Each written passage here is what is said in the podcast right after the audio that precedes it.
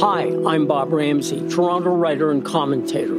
Twice a week, I offer my take on the world, from craven politics and unchecked ambition to secret sauces, bitter loss, and fist pumping redemption. They're stories to live by quirky, high style, tear jerking, funny ha ha, sometimes funny peculiar. My tales don't walk down the sidewalk and browse in the windows, they sneak into alleyways and come out onto different worlds.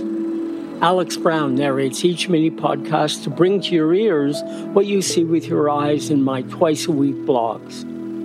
And now, today's episode of Ramsay Writes.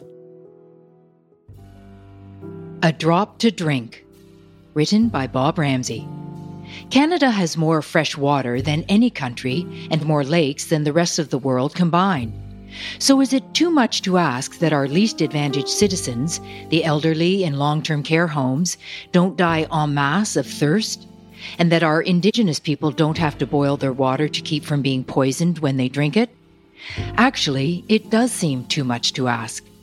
I say this because a Canadian military report last week revealed that two dozen patients from long term care homes in Toronto didn't die from COVID as originally thought but from dehydration. And because the federal government reported last month that it will take at least another five years to end water advisories for First Nations. As of last week, there were 52 boil water advisories. Actually, Ottawa didn't come out and say this. The Globe and Mail dug it out from government documents filed with the House of Commons Public Accounts Committee. As the Globe noted, the documents did not say why it would take another five years. Part of me is screaming. Can't a caregiver offer a fellow citizen a drink of water in order to save their lives?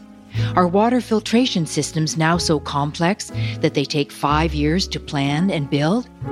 Clearly, what looks to be simple things aren't. I get that there's a whole tangle of low pay, low standards, systemic ageism, and racism that allows even countries like China and Russia to mock us for our hypocrisy.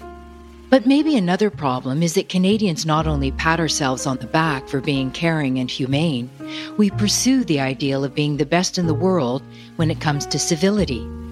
This blinds us to what we're the worst in the world at. It's almost as if achieving one best forgives us for one worst, as if running as far as possible from our worst problems will make them tolerable and even forgivable, because we're running towards a different set of bests. I say this because yet again, Canada has turned up as one of the best countries in the world. What's different this time is that we weren't among the best, we are the best. Last month, US News and World Report declared Canada, for the first time, to be the top country among the world's 195 nations to live and work. The 2021 ranking added two new categories to the usual economic, political, and technological yardsticks. They are social purpose and agility. Any Canadian reading this would immediately become suspicious. Agility? In the past 12 months? It's been more like fragility. This need to have a foothold on whatever podium is passing by is growing. Walk up University Avenue in Toronto, and you'll see signs saying Toronto Rehab, the top rehabilitation institute in the world, or Sick Kids, one of the top five children's hospitals in North America, or Toronto General, one of the top five hospitals in the world, or Princess Margaret, one of the world's top five cancer care centers. On the one hand, this is nothing short of fantastic. If you have cancer or heart disease, or you are a very sick child, you can get superb care for free. I'm not gainsaying that in the least. It's one reason downtown Toronto won't stop growing anytime soon.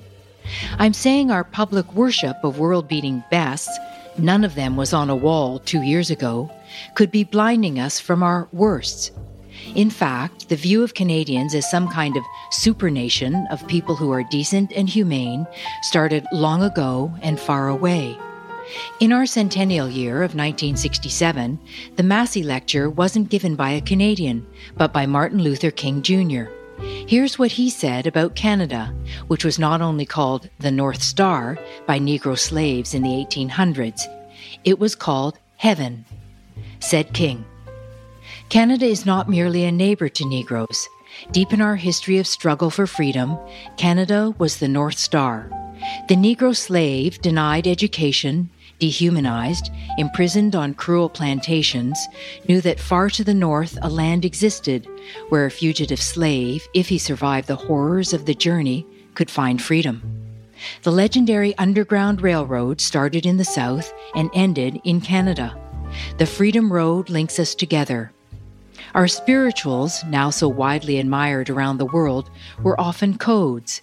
We sang of heaven that awaited us, and the slave masters listened in innocence, not realizing that we were not speaking of the hereafter. Heaven was the word for Canada, and the Negro sang of the hope that his escape on the Underground Railroad would carry him there. One of our spirituals, Follow the Drinking Gourd, in its disguised lyrics contained directions for escape. The gourd was the Big Dipper, and the North Star to which its handle pointed gave the celestial map that directed the flight to the Canadian border. Can there be a more horrifically treated group of people than American slaves in the 1800s? Yes, sadly, there can. The six million Jews who were killed in the Holocaust. Yet even they had a definition of Canada as a fabled land of peace and plenty. The Canada warehouses at Auschwitz stored the stolen belongings of prisoners who'd been sent to the gas chamber.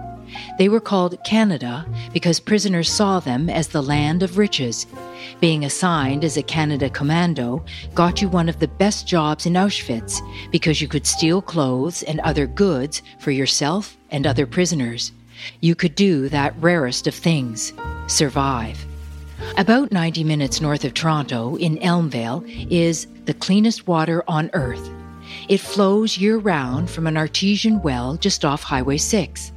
Cars line up, and families pour out with their plastic jugs to stock up, for free of course, on as much water as they want.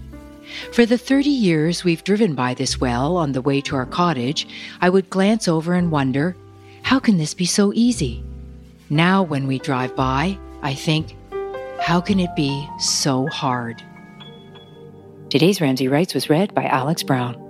For more information on Bob Ramsay, his work, and all the other things he does besides writing, go to ramsayinc.com. That's R A M S A Y I N C.com.